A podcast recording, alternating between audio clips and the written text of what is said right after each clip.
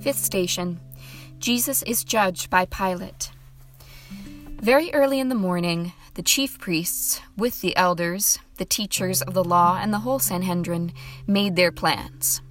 So they bound Jesus, led him away, and handed him over to Pilate. Are you the king of the Jews? asked Pilate.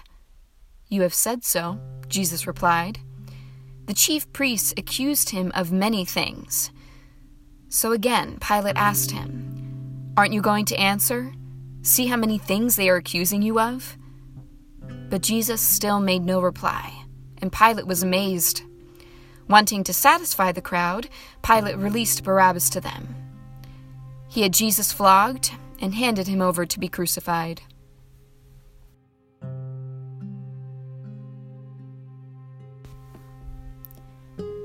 Imagine Jesus, or another beloved person in your life, finally before an important judge with the power to end all of this pain.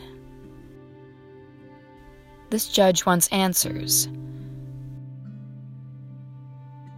What look do they have on their face? Who is in the crowd around them?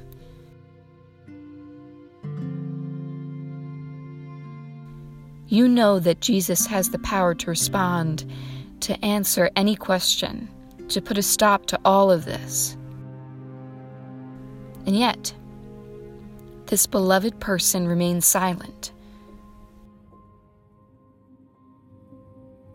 What do they look like? What is the expression on their face when they refuse to answer? Perhaps you can imagine yourself like Pilate. What does it feel like needing an answer and instead getting only silence in return?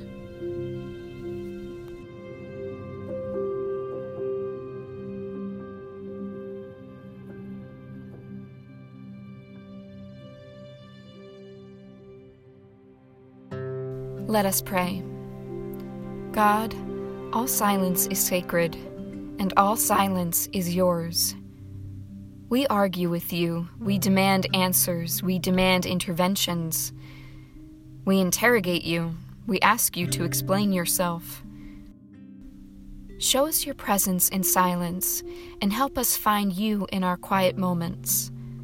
Use every silence to speak into our lives so that we may better know you. Amen.